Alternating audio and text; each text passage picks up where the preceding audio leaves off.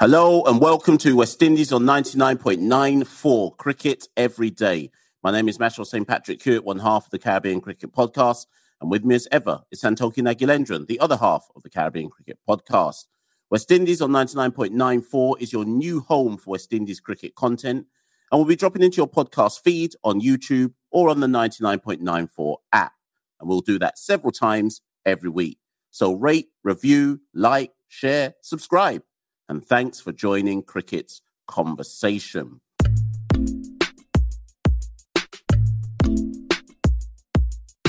Today on West Indies on 99.94, we're going to be looking ahead to the Australia versus West Indies Test Series and plotting out our top five expectations slash hopes.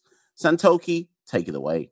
Yeah, so Mashal, what are we calling this? The road to the Oval. The World Test Championship finals will be held at the Oval in London next year, and West Indies still have a chance of making that final. They'll have to whitewash Australia 2 0 and then South Africa 2 0 to um to get their place in the final. But you know, where there's a will, there's a way. So we'll be keeping an eye out on the series Australia versus West Indies. It's in the middle of the night for us. So we're going to have to be getting up at 2 a.m. But we're here dedicated to the West Indies cause. And yeah, as Mash said, we're here to look at sort of what we're hoping to get and what we're hoping to sort of experience in the series, positives to take out from it, and also what we should be wary of. So I guess, Mash, the first place we have to start is it's only right we start with Tagenarine Chanderpaul. Um, He's obviously starred in the warm ups. He's someone who we've been calling for the past few years to kind of make the step up to West Indies international side. And there's a lot of expectation on him. So I guess, firstly, if we start off for you, what is it in Tagenarine Chanderpaul at the at this point in time? Is it hope? You're hoping he can pull off something good, or are you expecting it at this point because of his performances in the warm ups? Yeah, I think I, I'm not. Hmm, maybe hope is the right word to use. Listen, it's no easy task making your test debut in Australia, of all places. It, to, to, to, all intents and purposes, it's alien conditions. It's hard enough for someone like uh, Jayden Seales, who is still new to Test cricket, to, de- uh, to debut, sorry, to, to play in Australia for the first time, or someone like Nkrumah Bonner, who has established himself in the West Indies Test side, but has never been to Australia for a Test series. So to actually have a debutant uh, for the West Indies cricket team and them and their debut actually being Australia, it doesn't come much harder than that. But for Tage, I think this is a long overdue selection, and I think we have to reiterate Santoki that some people in the narrative of Tage and his father Shiv and this, that, and the other will undoubtedly think that Tage is now getting his chance just off the back of what he's done this season. But we always stress that if you go back and look at Tage's record, he's averaged over 30 in what? Three of the last four domestic championships in the West Indies in terms of the four day championships. So, and some will say average over 30, come on. But in West Indies cricket context, that's something significant. So this is a long over chance, long overdue chance for, for Tage Chanderpaul. But kind of sticking to the theme of the show, my hope is that he returns to the Caribbean after this tour with his, I guess, with his name enhanced, if that's possible. And that's a funny way of putting it because his name's already enhanced by virtue of having the surname Chanderpaul. But I'm hoping that by the end of this particular tour, people recognize him in his own right. And the fact that he's got Chanderpaul at the end of his name is, is almost deemed irrelevant due to what people have taken on board from his own individual quality across the, the test series. Yeah, and I think I think it's important. I think it's actually interesting to think if you think of players in the last, well, let's say thirty years, Chanda Shivnarine Chanderpaul's probably one of the only West Indian players who has universal respect in terms of fans across the world just universally love Chanderpaul. So that's added extra burden on Tagenarine. And you kind of feel there's like a will with fans, neutral fans, for him to do well, just to sort of succeed that Chanderpaul name. But I guess we saw in that warm up, he scored 119 out of a team total of 235. So just immediately looking at Amash, he basically scored half of the team's runs. Now, we talked about the hope with the hope with Chanderpaul. On the flip side, would it not be a concern that the rest of the team could only muster up about 100 odd runs combined and Tagenarine Chanderpaul had to essentially dig in for a century as a debutant. Are you concerned, sort of, on this tour about how the batting lineup will fare? Because bear in mind, the president, um, the prime minister's 11, very quality bowlers. We saw Ashton Agar, Michael Neser, But when you're looking at the likes of Cummins, Starc, Hazlewood, Nathan Lyon, they're a completely different level, arguably the strongest bowling lineup in world cricket at the moment. So, on the flip side, we've talked about Chanderpaul hoping that he can kind of perform and come out of respectability out of this series. But on the flip side, does this lead to concerns about the rest of the batting lineup, particularly the middle order? Yeah, of course. Yeah. Um, listen, I my my my bar is low for this series, so uh, I would be happy if by the end of this series we scored over 250 runs twice. Oh I think I, I think I'll be quite happy with that. I think I'd, uh, I think that I'd, I'd take that as like small shoots of growth if we could if we could do that. And the thing is, again, people will kind of be like, "Mash, what you're talking about?" And I'll I'll fetch the details in a minute just to remind people. But it has to be remembered, Santoki, that our record in Australia is awful. It, it, it's to me, it's similar to last year when we went to Sri Lanka, right, and we lost two 0 Now, what what has to be remembered is that West Indies have never really won in Sri Lanka. That our record in Sri Lanka has traditionally been poor. So similarly, we've not won a Test match in Australia since 1997. We've not won a match in Australia in general pretty much since 1997, whether that be ODIs, T20s, whatever it might be. So yes, there's a concern. To answer your question, yes, I am concerned about what the rest of the batting lineup or the batting lineup as a whole can do. And some may say, Mash, how can you set the bar as low as I hope we can make over 250 runs? But history isn't on our side. And some people don't take history seriously. But do you, okay, let me put it on you, Santoki. Do you suddenly expect us to buck the trend of the last 25 years and come out and smash Australia to pieces and put 400 runs plus on the board and outbowl them and so on and so forth. The, the batting is going to come under huge scrutiny. So all, all we can ask for Santoki is that they that they prove to be more competitive than people thought they'd be. Yeah, no, I, I 100% agree. I think Australia and New Zealand are probably at the moment the hardest places to go. Um, and when you add in that record since 1997, I think it was a Brian Lara and Curtly Ambrose masterclass that took us to win the victory in 1997, which shows you how long ago it was. The last time we actually won a test match against Australia, home and away, was when Chanderpaul and Sarwan won 2003 uh, broke the world record 418. So that sort of shows the extent. We literally had to break a world record for highest run chase just to get our last win against Australia. So as you said, Mash, I think it would be foolish. I mean, maybe listeners who are new to West Indies on 99.94 might be surprised um, that we're not talking up West Indies as being a competitive side in this series because we have to be realistic. I think anything other than a 2 0 loss would be a massive shock if West Indies managed to pull it off.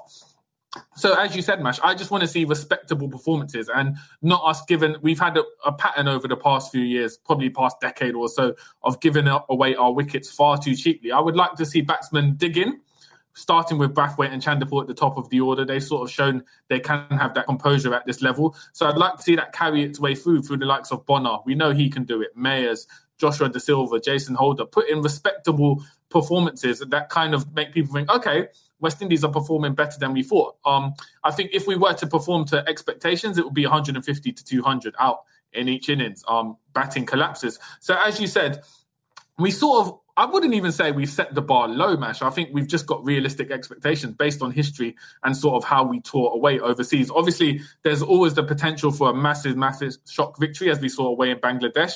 But realistically, we'd say it's probably unlikely that's going to happen. So it is going to be very, very tough for our batting lineup in these conditions. Um, the good thing is they've had slightly more preparation than usual. Three day warm up and then a four day warm up against the Prime Minister's 11. And a few of the players were in Australia for the T20 World Cup. So hopefully that experience can put them in good stead as well for the first test um, starting in Perth. So we're going to take a quick break and we've looked at the batting. When we're back on the other side, we're going to look at what many call the strength in the side, our bowling attack. I'm Jarrod Kimber and I host two podcasts on 99.94. Red Inker, which is chats on trends and stories within the game with a weekly Q&A where I can be asked about anything from a time-travelling Don Bradman to which cricket ground serves the best food. And Double Century, I look at the historical stories that made cricket what it is today. You can search for either of them in your favourite podcast platform or on the 99.94 DM app. Okay, now Mash. Now there's massive concerns about our batting. But one thing which you know fans across the world see hope when they look at the West Indies side reminds them of the golden age of yesteryear is the pace bowling attack. Now it's most likely, barring a last minute injury or or some sort of incident, we're, we're going to line up with Alzarri Joseph, Jayden Seales, Kemar Roach, and Jason Holder. Now, what are you sort of expecting from this pace attack? Do you think they can do damage in Australia? I want to say yes. I really want to say yes. And on paper,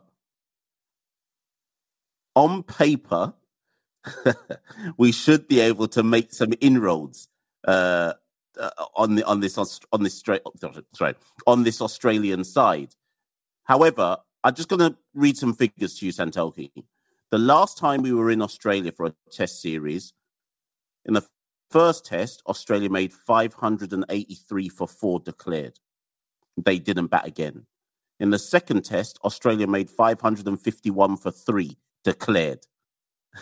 they did bat again in that one, and then they made 179 for three, declared. The last test, which uh, got washed out, Australia, when they, in their in their first innings, got to 176 for two, declared.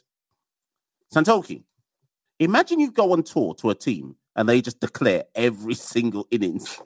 that, that that you're bowling to them. So, so, I mean, listen. Any any performance against the Australians where we actually bowl them out for under 500 is a positive. And again, some people say, Mash, how can the bar be that low? But we have to remember, Santoki, that Seales hasn't been there before. Um, Alzarri Joseph hasn't been there before. Kemar has, Jason had, but they haven't been back in years. Kyle Mayers hasn't been there before.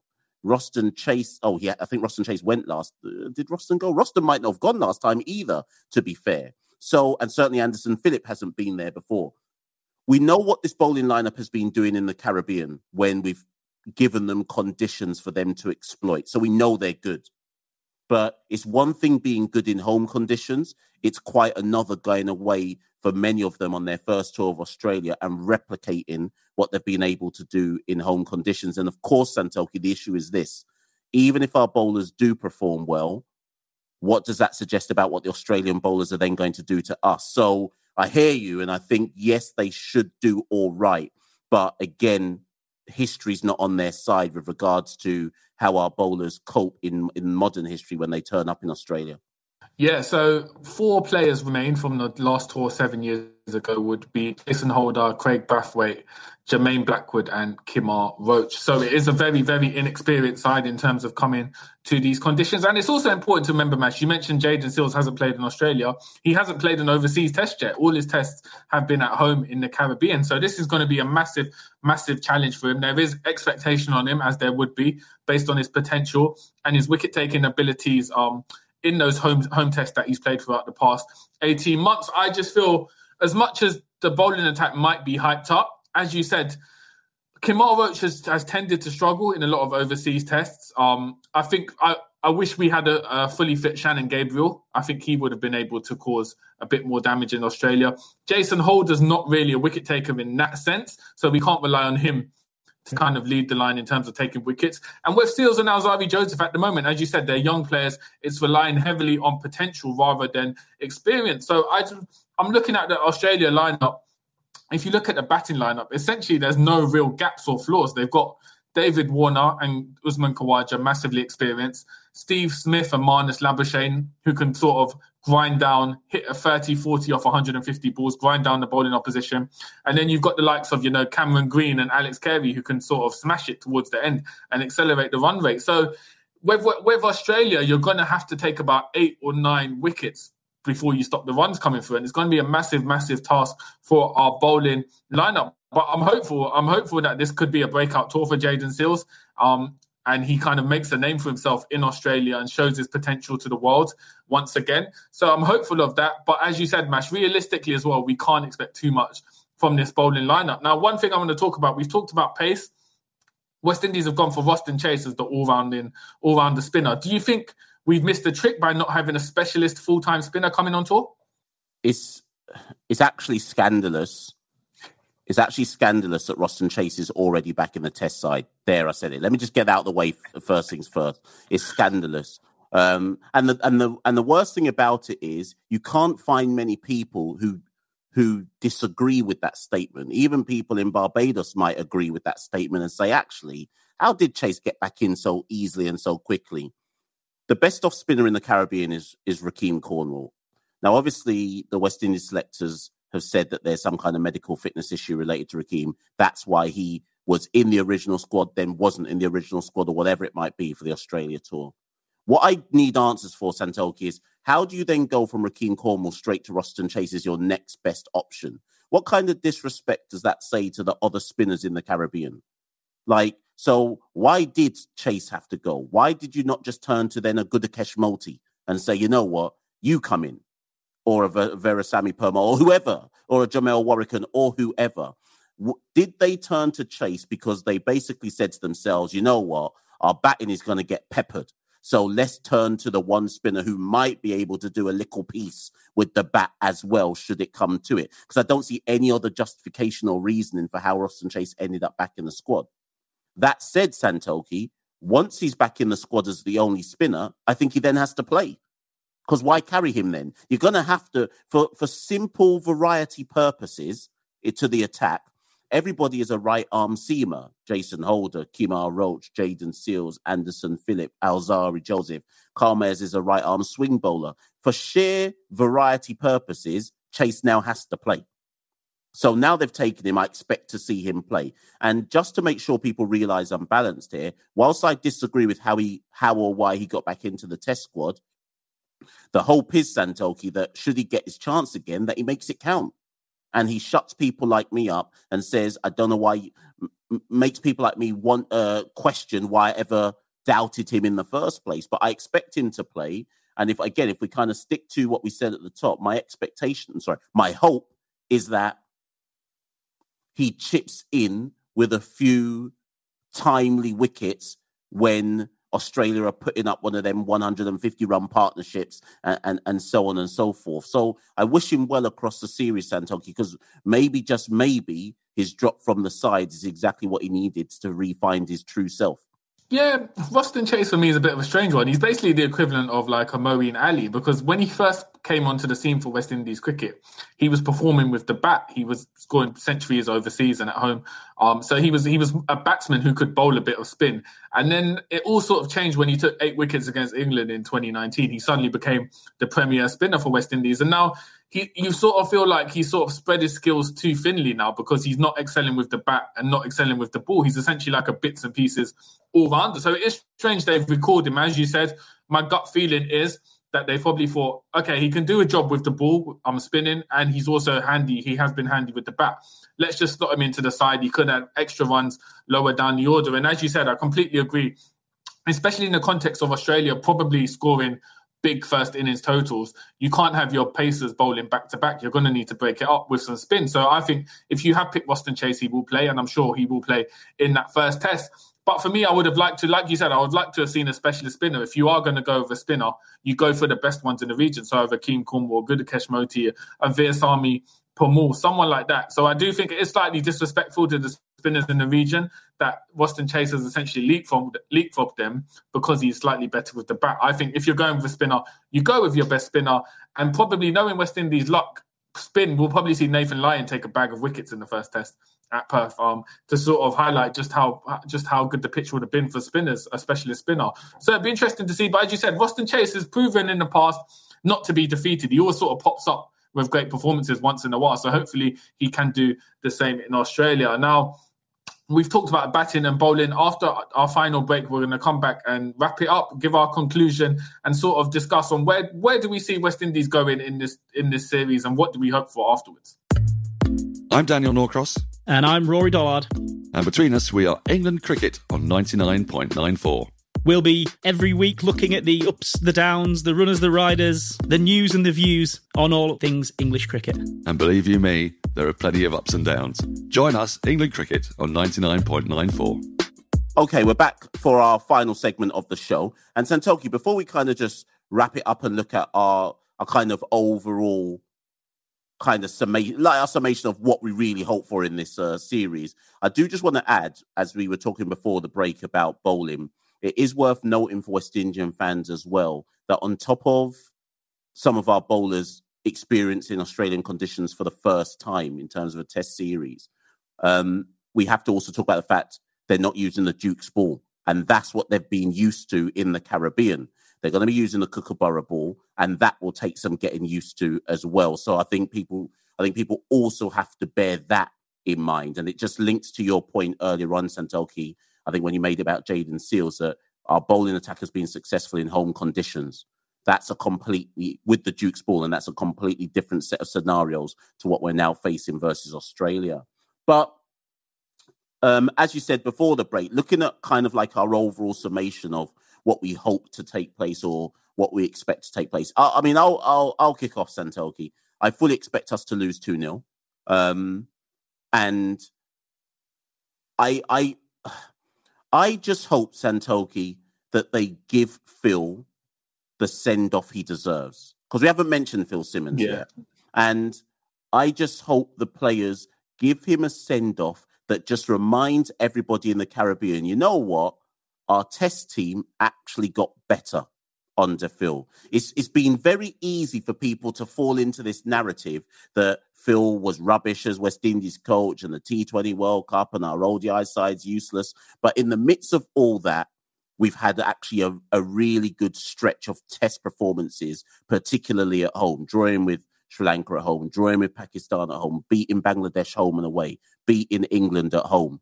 Um, so, in the midst of all that, I just hope we leave this series with two competitive tests where everyone can tangibly say, you know what?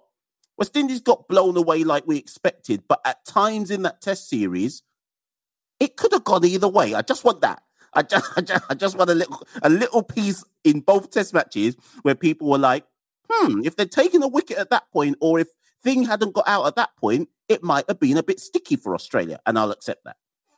Yeah, I think I think it would be good for Phil Simmons to leave with this legacy. I think already his legacy has been built in Test cricket. I think before he took over the job again in 2019, our our test side was sort of chop and change. Players were getting randomly added in, in and out. There wasn't sort of a consistency. I think he's added that to the test side. We've seen a backbone, a strong backbone of the side created, and stability, and also the likes of Bonner, Mayers, Justice Josh Da Silva become integral parts of the test side and showing their future potential as well. So I think he's had a massive, massive input on the test side.